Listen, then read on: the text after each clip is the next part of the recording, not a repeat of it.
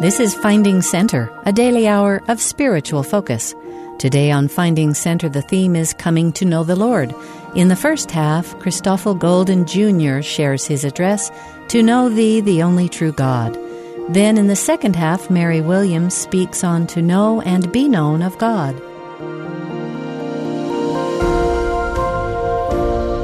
In preparing my remarks for today, I could not help remembering a recent experience of mine. Some months ago, I enjoyed the privilege of presiding at a state conference alongside Elder Donald J. Keyes, one of our noble Area 70s. During the course of the Saturday evening session, often one of the highlights of a state conference, we were required to adjust our program at short notice because of the inclusion of some additional speakers. In view of the fact that a duet sung by a young couple was to be moved in the program to follow Elder Keyes's remarks and precede mine, I accordingly quietly whispered the proposed change in the program to him. After doing so, it was quickly apparent that he had not fully grasped what I had said which required me to repeat my message a second time. Unfortunately, this time, uh, to my dismay, his lack of understanding was now amplified by a look of incredulity and utter disbelief.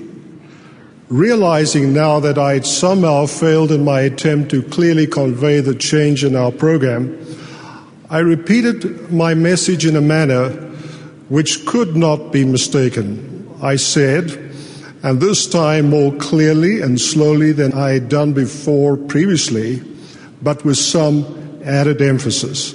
Don, the duet will be sung between you and me.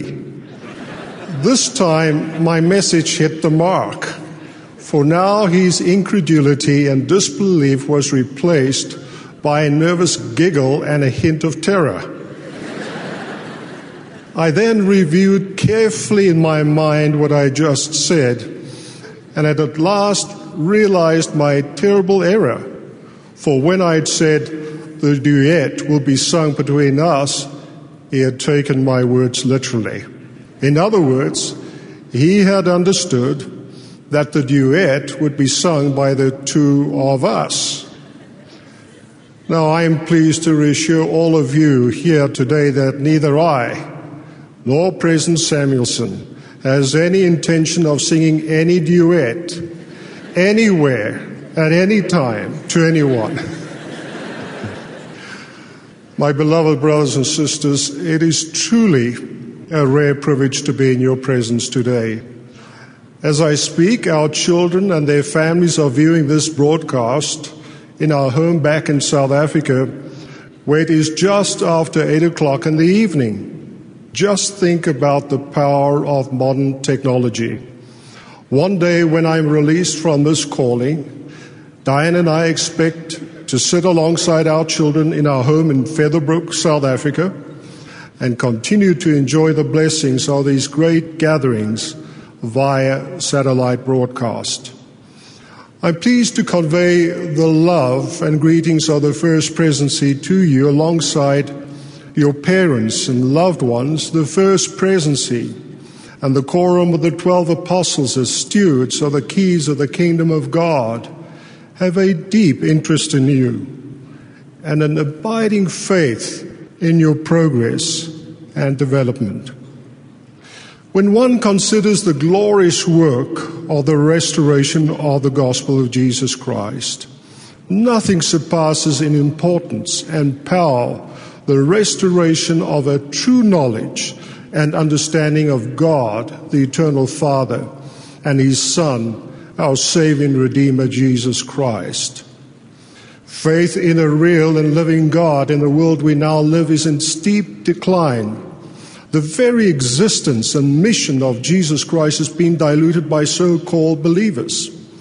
Some who now ascribe to belief that Jesus Christ was a great moral teacher at best and some a good man with some flaws at the very least. In contrast, the Church of Jesus Christ of Latter day Saints theology stands fast as a beacon of undiluted testimony in the living reality of God, our eternal Father, and His Son, Jesus Christ. We believe the Holy Scriptures as they have fallen from the lips of holy prophets. We also believe in continued revelation as it comes to us through authorized and inspired latter day prophets and apostles. We are not tossed to and fro with every wind of doctrine by the sleight of men and cunning craftiness whereby they lie in wait to deceive. In this regard, the singular importance of the first vision and the prophet Joseph Smith's first hand witness of the Father and the Son are wonderfully echoed in the Saviour's intercessory prayer, as recorded in the 17th chapter of the Gospel of John.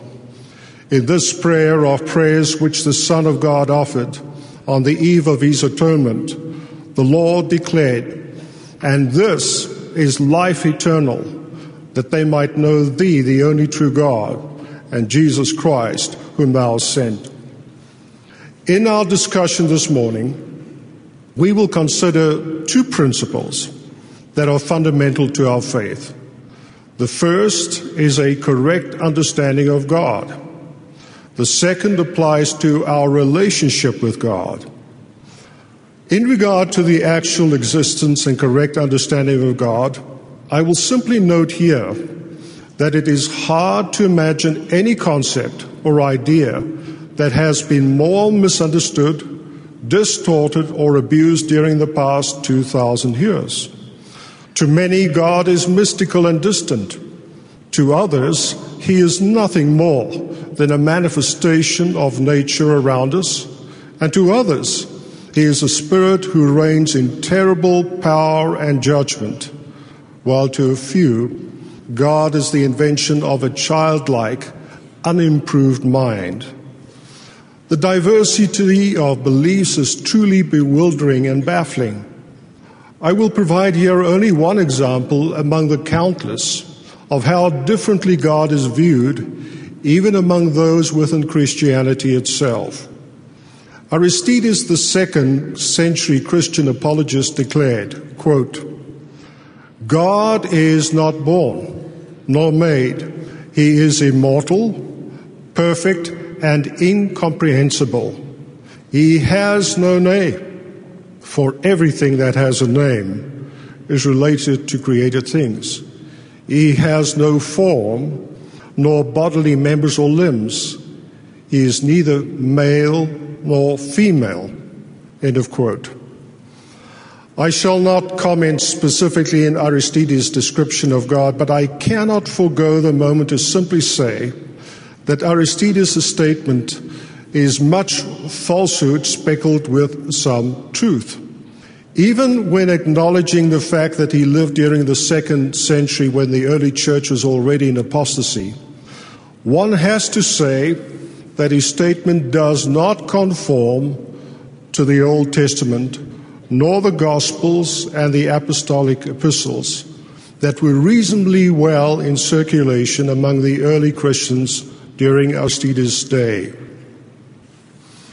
It is important to realize that the restoration of the true knowledge of God and therefore of our Heavenly Father and His Son preceded the restoration of any laws, ordinances, or principles that had to be once again restored in connection with this, the dispensation of the fullness of times.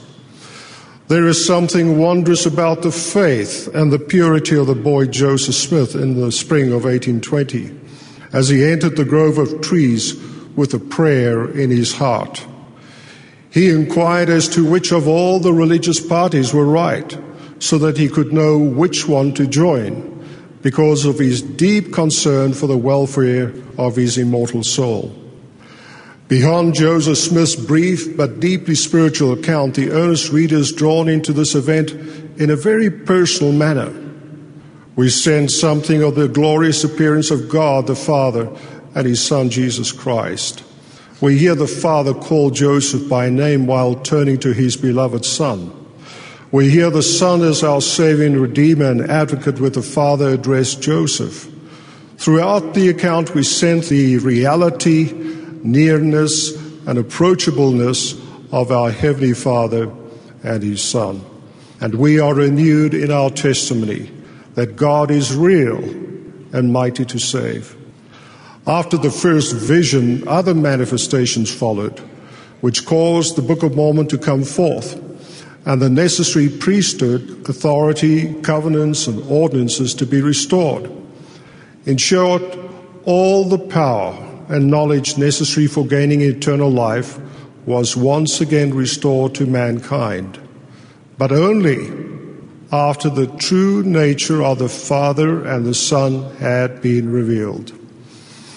The prophet Joseph was later able to testify with unusual authority. Quote, it is the first principle of the gospel to know with a certainty the character of God and to know that we can converse with Him as one man converses with another.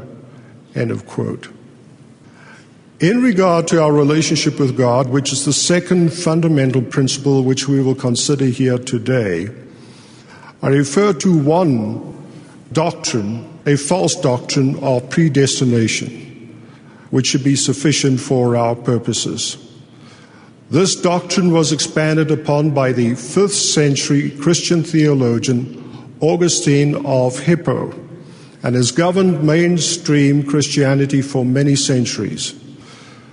According to predestination, the destiny of any soul is predetermined by God before any act, good or evil, has been committed by any man or woman. I will only say here that there is a terrible logic to a belief in a God who prejudges us, even when his judgment is always perfect.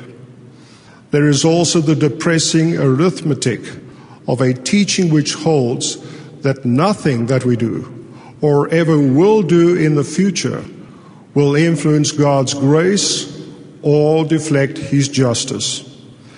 We're thereby left with our final fate fixed because God's prejudgment of us.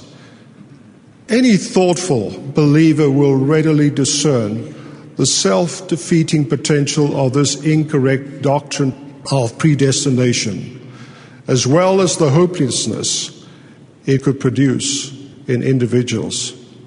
It is therefore not surprising that much of mankind over the ages have approached God with great fear and trepidation.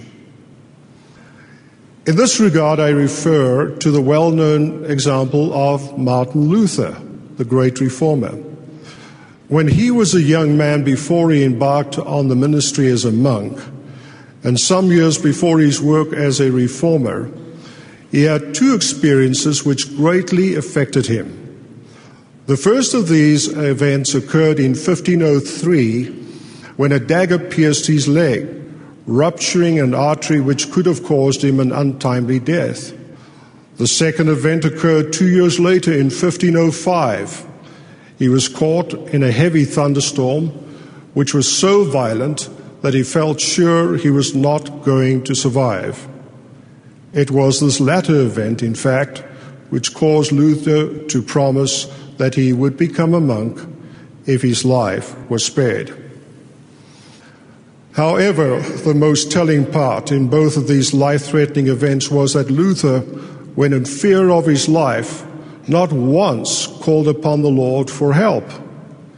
Instead, and from the Latter day Saint point of view, quite surprisingly, he called upon two venerated saints for help in the first instance, when his leg was injured, he implored Mary, the mortal mother of the Savior, to help him, while in the second event, during the terrifying thunderstorm, he turned his calls for help to St. Anne, who is believed to have been the mother of the same Mary.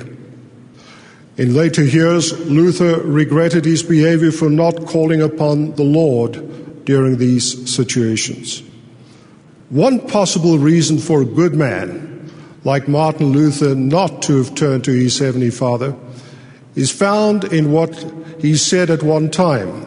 Quote, if I could believe that God was not angry with me, I would stand on my head for joy. End of quote. We should also remember that Martin Luther was not unique in these views. In fact, they were typical in a society in which man feared God and stood in terror of Christ as our judge. Let's now consider our understanding of our relationship with God as Latter day Saints. I begin with this inspired comment by the prophet Joseph. Quote, if men do not comprehend the character of God, they do not comprehend themselves. End of quote. Through the glorious principles once again restored, we are taught that the fatherhood of God our Father predates mortality. He is literally our Heavenly Father, in other words, the Father of our spirits. The Savior, Jesus Christ, is therefore, in the literal sense of the word, our elder brother as the firstborn spirit child of God, the eternal Father. This vital understanding entirely changes the nature of our relationship with God. The Savior's recurring expressions during his mortal ministry now more fully resonate with us. Just think for a moment about the following expressions Our Father, which art in heaven. Be ye therefore perfect, even as your Father in heaven is perfect. And I send unto my Father and your Father, and to my God and your God. We're reminded of the prophetic declaration by modern day prophets and apostles in the family, a proclamation to the world, which declares, quote, all human beings, male and female, are created in the image of God. Each is a beloved spirit son or daughter of heavenly parents, and as such, each has a divine nature and destiny. Gender is an essential characteristic of individual, premortal, mortal, and eternal identity and purpose. In the premortal realm, spirit sons and daughters knew and worshiped God as their eternal Father and accepted his plan by which his children could obtain a physical body and gain eternal experience to progress toward perfection and ultimately realize his or her divine destiny as an heir of eternal life. The divine plan of happiness enables family relationships to be perpetuated beyond the grave. Sacred ordinances and covenants available in holy temples make it possible for individuals to return to the presence of God and for families to be united eternally. End of quote. Because of the restoration and because of a true and fuller understanding of mankind's origin and destiny, we know that we are not predestined to anything. Each one of us is, in fact, foreordained unto salvation and exaltation. The undergirding principle of foreordination is quite simple. Every soul who has been born into this world has already earned certain privileges on account of their faithfulness in their first estate. These privileges include an unconditional right to receive an immortal and resurrected body one day. And secondly, a conditional blessing which is dependent on our faith and obedience to God, of enjoying everlasting felicity and eternal life in the presence of the Father and the Son. Now, I should like to turn for a few minutes to the third member of the Godhead, the Holy Ghost.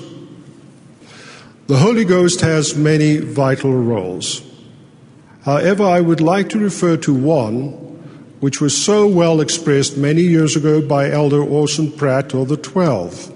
Quote, Water baptism is only a preparatory cleansing of the believing penitent. Whereas the baptism of fire and the Holy Ghost cleanses more thoroughly by renewing the inner man and by purifying the affections, desires, and thoughts which have long been habituated in the impure ways of sin. Without the aid of the Holy Ghost, a person would have but very little power to change his mind and to walk in newness of life. Though his sins may have been cleansed away, yet so great is the force of habit that he would, without being renewed by the Holy Ghost, be easily overcome and contaminated again with sin. Hence, it is infinitely important that the affections and desires should be, in a measure, changed and renewed so as to cause him to hate that which he before loved and to love that which he before hated. To thus renew the mind of man is the work of the Holy Ghost. End of quote. It is not surprising that the prophet Joseph Smith counseled, quote, Tell the people to be humble and faithful and sure to keep the Spirit of the Lord, and it will lead them right. Be careful and not turn away the small, still voice. It will teach you what to do and where to go. End of quote. Now, as we've gathered here this day, it is my feeling that on many of you, if not all, the Spirit and the power of the Lord is rested in some way. All of us are sometimes unaware of the goodness of the Lord and His remarkable influence in our lives. Far too often, too many worthy and humble saints have wondered about their personal condition or worthiness before the Lord. The Book of Mormon records that the Lamanites, who had been converted by Ammon, had offered a sacrifice of a broken heart and a contrite spirit, and because of their faith, had been baptized with fire and the Holy Ghost, and they knew it not. I believe this to be applicable to many of the saints in our day. I also believe it to be true of many in this gathering here today. On the eve of the Savior's atonement and great sacrifice, he promised these apostles that he would send them the Comforter, which is the Holy Ghost, whom the Father will send in my name. He shall teach you all things and bring all things to your remembrance, whatsoever I've said unto you. Christ, we are told, will fight our battles, and the Holy Ghost, which whispereth through and pierceth all things, will guide us. In conclusion, I turn to this, the sweetest of our Lord's invitations. Come unto me, all ye that labor and are heavy laden, and I will give you rest. Take my yoke upon you and learn of me, for I am meek and lowly in heart, and ye shall find rest unto your souls. For my yoke is easy and my burden is light. Now, my beloved brothers and sisters, I cannot forego the sacred responsibility and privilege of declaring my testimony of the reality of our glorious Heavenly Father. Jesus Christ, as the resurrected and glorified Son of our Heavenly Father, is our Savior and Redeemer. He is our advocate. He is not an absentee master. Ours is the privilege not to wonder at these things.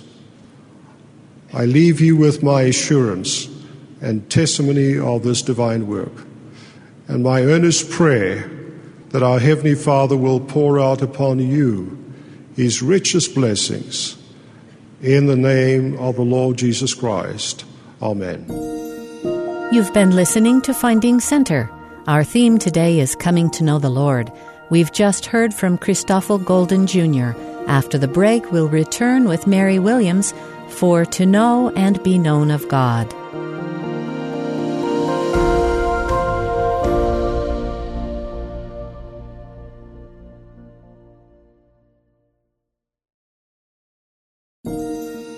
This is Finding Center, a daily hour of spiritual focus. Our theme today is Coming to Know the Lord. Next is Mary Williams, Associate Dean in the BYU College of Nursing at the time of this address, titled To Know and Be Known of God.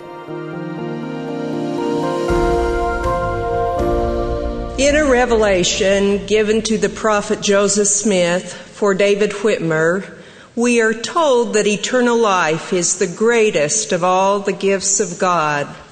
When we understand that the entire work and glory of the Savior are to bring to pass the immortality and eternal life of man, a most significant question for us is how do we obtain eternal life? The Savior provides the key in his great intercessory prayer recorded by John, the beloved apostle. And this is life eternal, that they might know thee, the only true God, and Jesus Christ, whom thou hast sent. The key to eternal life, then, is to know God the Father and Jesus Christ. Here at BYU, as at any university, we are engaged in the business of knowing. Our knowledge is tested on exams, on papers, in laboratories, and in applied settings. If you are like me, some of those things we know just long enough to take a test. And there are other things we know and retain long past any examination. I believe that the knowing spoken of by the Savior is far above knowing of facts, techniques, or theories. To know Jesus Christ requires a different kind of knowledge. To gain eternal life, we cannot merely be acquainted with Him or recall some factoid about His life as if we were playing a trivia game. We cannot simply read about Him. Knowing Him is more than knowing His doctrine, and certainly more than professing His doctrine. The New Testament tells of many who spent time with Jesus, who heard His words and even saw His miracles, but who sadly never knew Him. Knowing Him in the way that He has counseled and pled with us to know Him requires everything we are, and in the end, changes our beings forever. Elder Vaughn J. Featherstone describes the transforming power of knowing Him in this way. One who truly knows Him does not, nor cannot, nor will not forget Him, ever. Whatever daily task, pleasure, sport, or activity we may be involved in, his desires are supreme in our lives.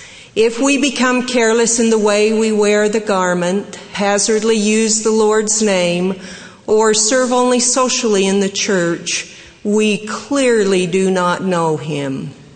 We might even know the church is true, but actually knowing Jesus Christ would dramatically change our conduct. We would no longer have a disposition to do evil Rather, we would feel absolutely submissive to His will and turn our lives over to Him. Knowing Him is much, much more than knowing about Him. End quote.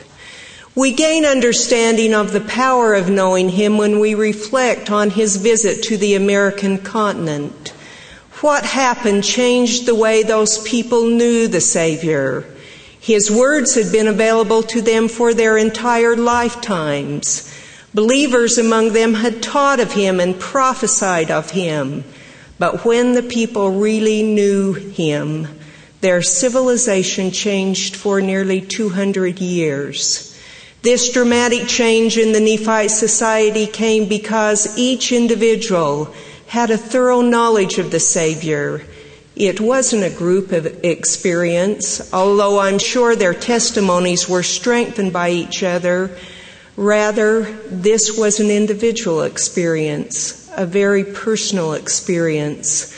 And as Jesus showed himself to the multitude gathered at the land bountiful and invited each to go forth one by one, saying, Thrust your hands into my side Feel the prints of the nails in my hands and in my feet, that ye may know that I am the God of Israel and the God of the whole earth, and have been slain for the sins of the world.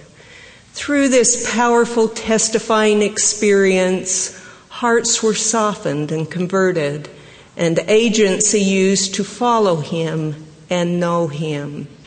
Sooner or later, every person who has lived on this earth will be given knowledge regarding the divinity of Jesus Christ. When he comes the second time, the signs of his divinity will be so overwhelming that every knee shall bow and every tongue shall confess that Jesus is the Christ.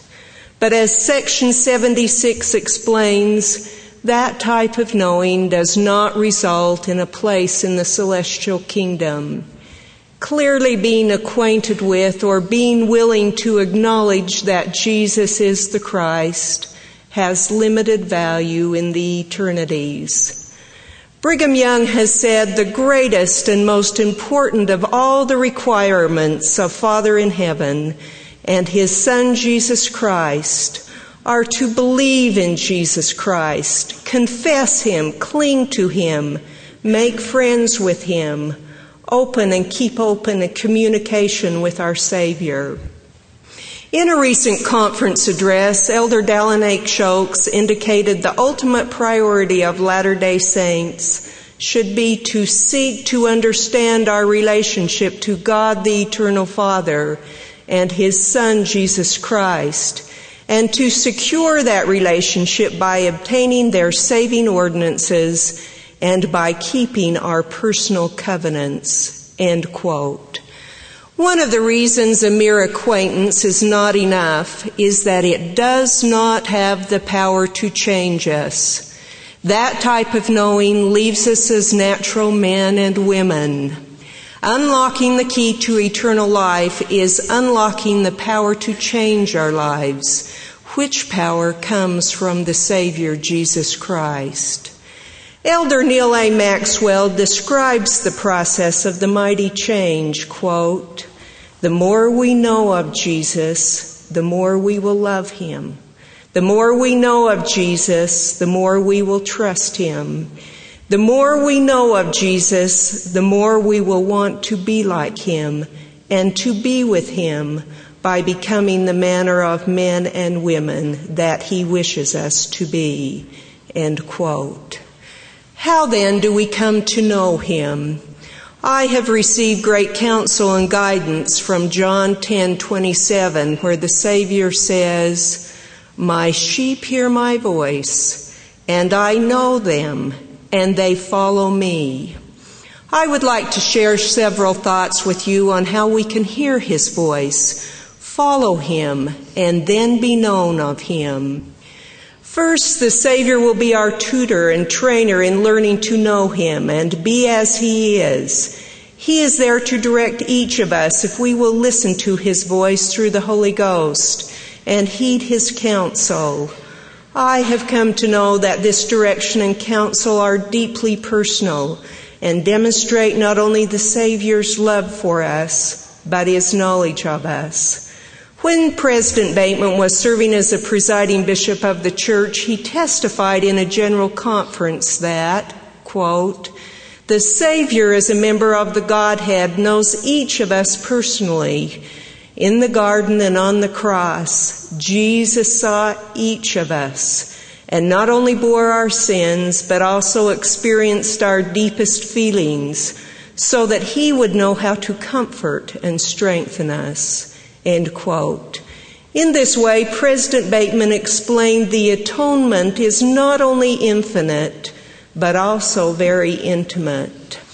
One of the most profound ways to follow the Savior is through serving others. As we serve others as He served, we come to know Him with great power. The Savior has provided us with many examples of compassion and concern. We see him with the crippled man at the pool of Bethesda and hear his words of, Rise, take up thy bed, and walk. On the American continent, we hear him ask, Have ye any that are sick among you? Bring them hither, and I will heal them, for I have compassion upon you. As we serve, we know Jesus more, and as Elder Maxwell has said, to know Jesus more and more is to experience his attributes. We truly accelerate knowing him as we become more like him by means of our imperfect adulation. End quote. Often we have so many opportunities to serve his children that we become overwhelmed at where to start, and so we do nothing. Our time feels so limited. But if we will follow the counsel of Elder Eyring and ask the simple question, please tell me who needs me, answers will come. A face or a name will come into our minds, or we may have a chance meeting that we feel isn't chance. In those moments, we will feel the love of the Savior for them and for us. As you watch over His sheep, your love for Him will grow and that will increase your confidence and your courage. End quote. The very details of their needs will be revealed to us. Elder Eyring has explained it this way. He, meaning the Savior, watches with us. He who sees all things, whose love is endless, and who never sleeps, he watches with us. He knows what the sheep need at every moment. By the power of the Holy Ghost, He can tell us and send us to them. End quote. Let me illustrate the point I'm trying to make. A number of years ago, I read an experience of Sister Garnet Faulkner in the Ensign. Sister Faulkner had made the commitment to befriend a recent widow in her ward. The widow, named Emma, was extremely reserved and quiet, and few knew her well. As the months went on, her sorrow remained. Grief and poor health found her withdrawing from activity outside her home and sometimes quickly terminating Sister Faulkner's visits. Still, Sister Faulkner was determined to be her friend, her sister in the gospel, and not let fear or personal rejection dilute her concern.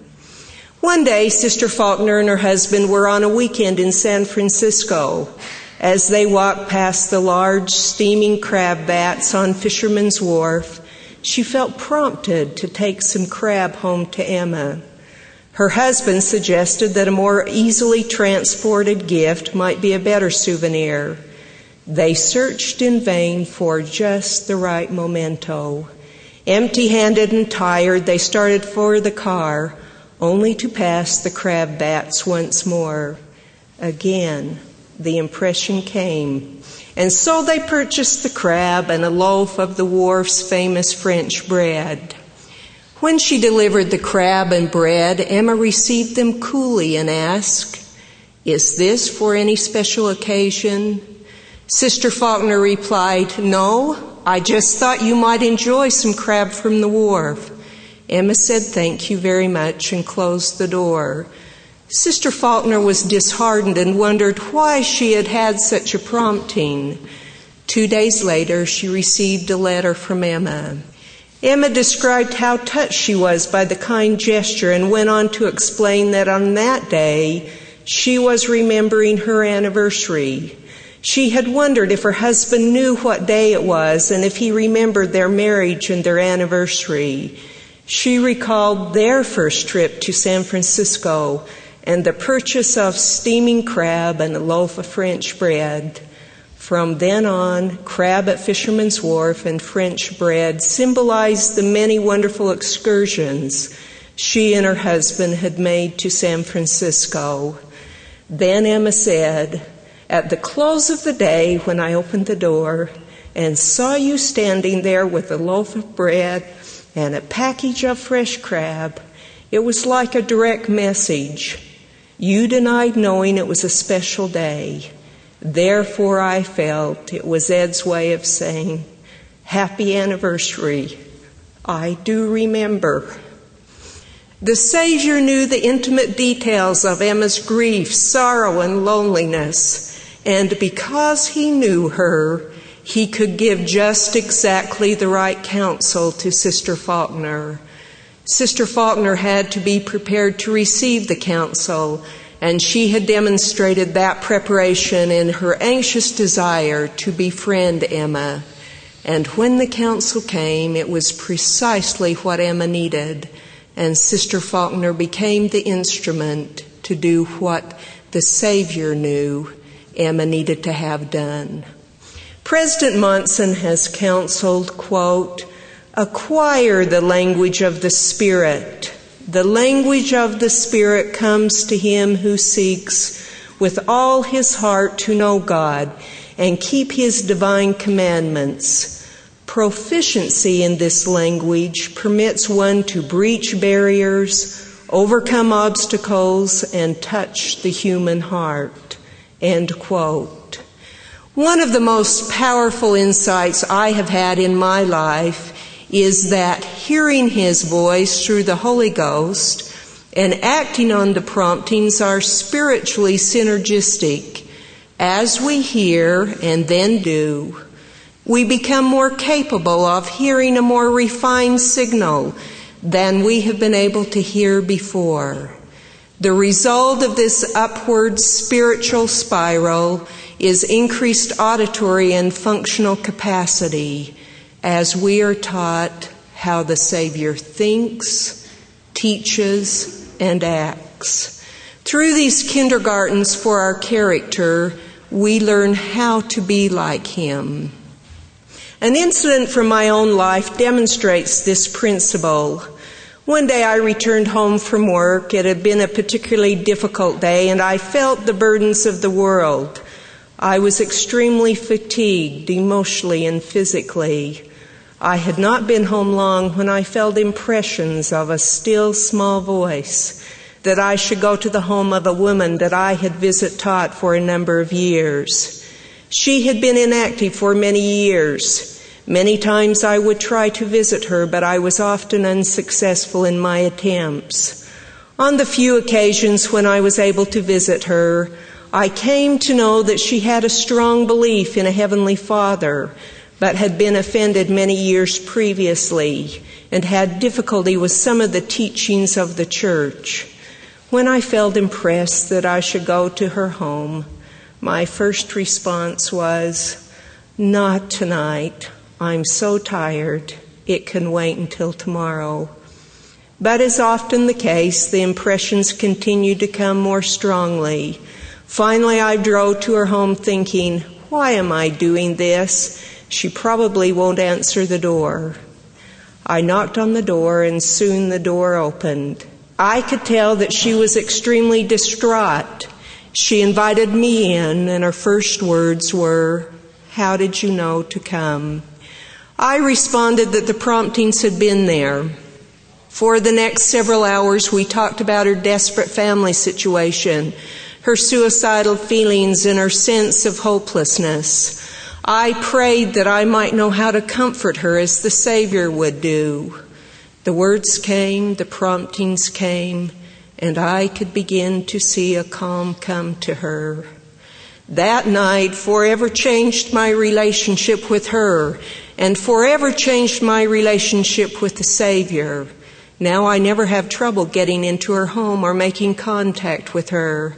I no longer question the Spirit's promptings when they come, for I recognize them more clearly. We have had many opportunities for gospel conversation. What did I learn about the Savior that night? I learned that He loved this dear sister regardless of her current standing in the church.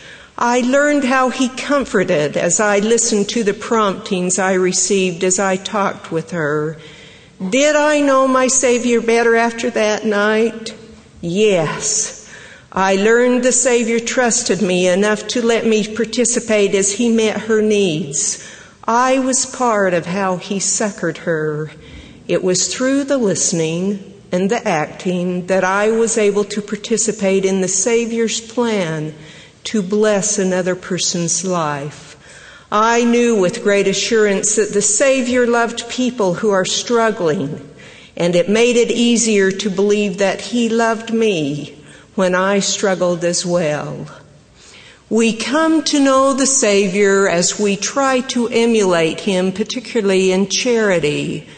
Elder Vaughn J. Featherstone describes charity as, quote, the very essence of the gospel of Jesus Christ. It is the very conduct and total being of the Savior. Charity is the pure love of Christ. Those who have charity are directed by it in everything they do. It becomes the central motivation for their living and being. End quote. This trait of charity allows our eyes to be open to seeing one another as He sees us. One of our nursing students learned that being like the Savior is more than being able to teach charity, describe charity, or even profess charity. Let me quote from her journal. I learned the deeper meaning of charity when I cared for a wheel bound HIV patient who had lesions on his hands and buttocks. He was pale as a ghost with red spotted rash consuming his body.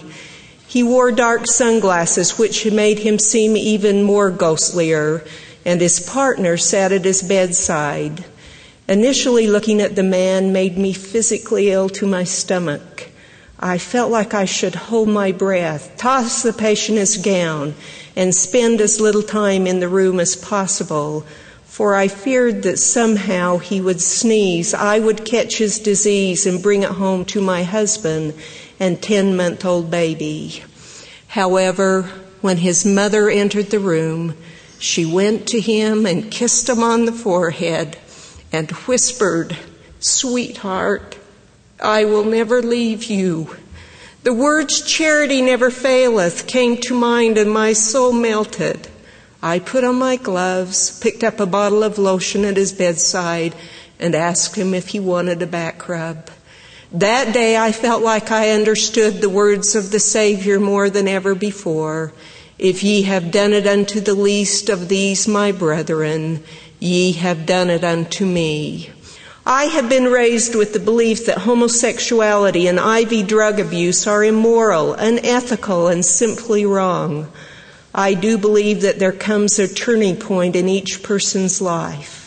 We must decide when we come to this point whether we will love others for who they are, surrendering judgment and criticism, or allow our prejudgments and the social barriers of the world to stifle another's spiritual growth as well as our own. End quote. This student learned the powerful truth that we can be taught as we open our minds and hearts to learning from others who are also trying to emulate the Savior in their behavior. Coming to know the Savior, learning to hear His voice, and allowing Him to be our shepherd also requires commitment. This type of commitment requires all that we have and are. The young man in the New Testament desired to have eternal life and was committed to hearing what the Savior told him he should do to achieve it. Yet, he could not bring himself to act on what he had heard. My great great grandmother, Elizabeth Taylor Reynolds, made such a commitment. She heard the gospel taught in England and listened to the Spirit and was baptized. She and her mother acted on what the Spirit taught them after their baptism and made the commitment to journey to Zion. The summer of 1856 found her with approximately 500 English saints camped in Nebraska.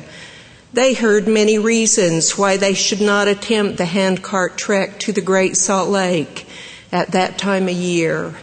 Elizabeth and her mother voted with the company to move forward and leaned on their trust of God. They survived the terrible snowy winter in Martin's Cove, but their uncle who accompanied them did not. They were rescued by young men who had listened and acted on the counsel of a prophet. She could never look at another handcart after that. But then the handcart wasn't the important part of her experience. Elizabeth learned that hearing the shepherd's voice and following it may not be easy and may be highly inconvenient, uncomfortable, and potentially life threatening. To come to know the Lord does require sacrifice, especially the sacrifice of our time, our talents, and everything with which we have been blessed. Elizabeth came through her sacrifice with a deep, abiding knowledge of the Lord and His purposes, and so will we. Last summer I made the visit to Martin's Cove, a place made hallowed by their ultimate sacrifice. Because of her sacrifice, I have had the opportunity of the gospel in my life and the opportunity of coming to know the shepherd. Through the process of our listening and doing, the Lord comes to know us.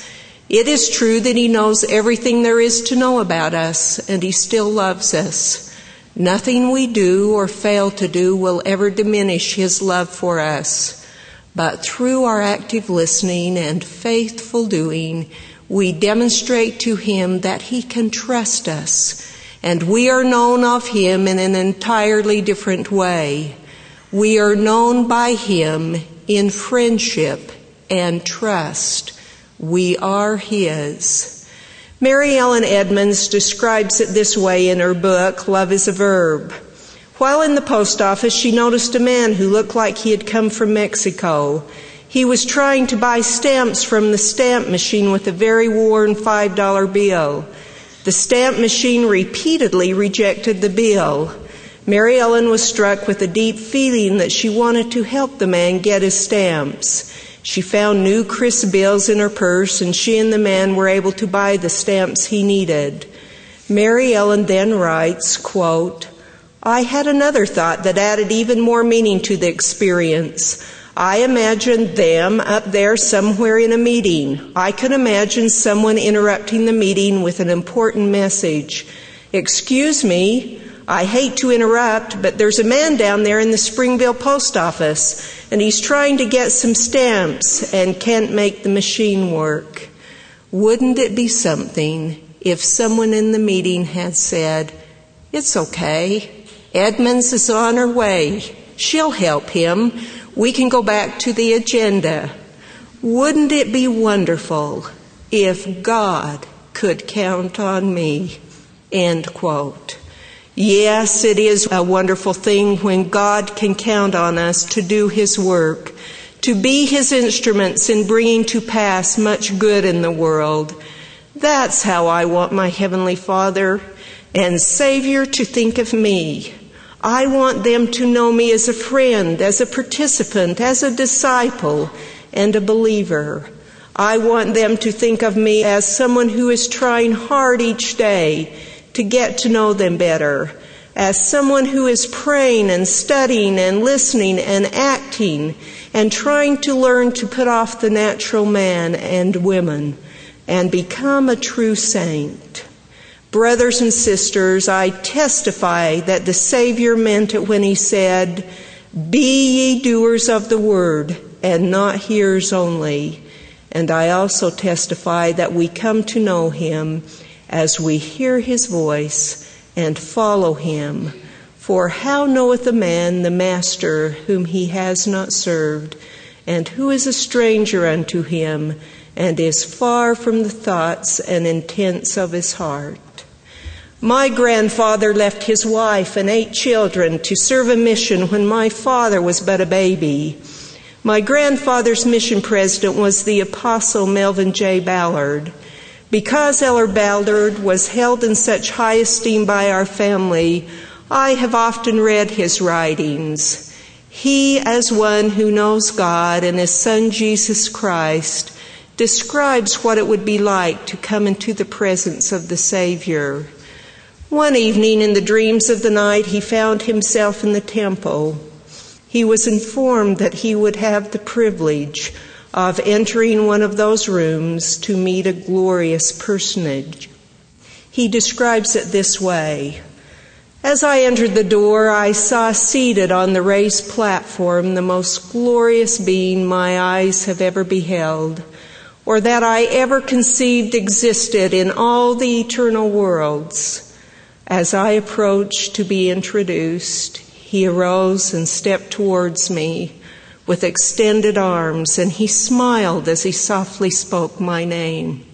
If I shall live to be a million years old, I shall never forget that smile. He took me into his arms and kissed me, pressed me to his bosom and blessed me until the marrow of my bones seemed to melt. When he had finished, I fell at his feet, and as I bathed them with my tears and kisses, I saw the prints of the nails in the feet of the Redeemer of the world the feeling that I had in the presence of Him who hath all things in His hands, to have His love, His affection, and His blessings was such that if I can receive that of which I had but a foretaste, I would give all that I am, all that I hope to be, to feel what I then felt. End quote. My prayer is that we may all know the Savior and be known of Him, that we might engage in the powerful process of hearing the shepherd's voice and following Him, and in the process become like Him, that we may be counted among His friends and enjoy a life like His, eternal life the greatest of all the gifts of God. I so testify of him, my Savior and Redeemer, in the name of Jesus Christ. Amen. You've been listening to Finding Center. Join us every weekday for an hour of inspiration and spiritual focus. Today's theme was Coming to Know the Lord, with thoughts from Christoffel Golden Jr. and Mary Williams. Find links to the full text, audio, and video of these addresses at byuradio.org slash finding center. Finding Center is a production of BYU Broadcasting.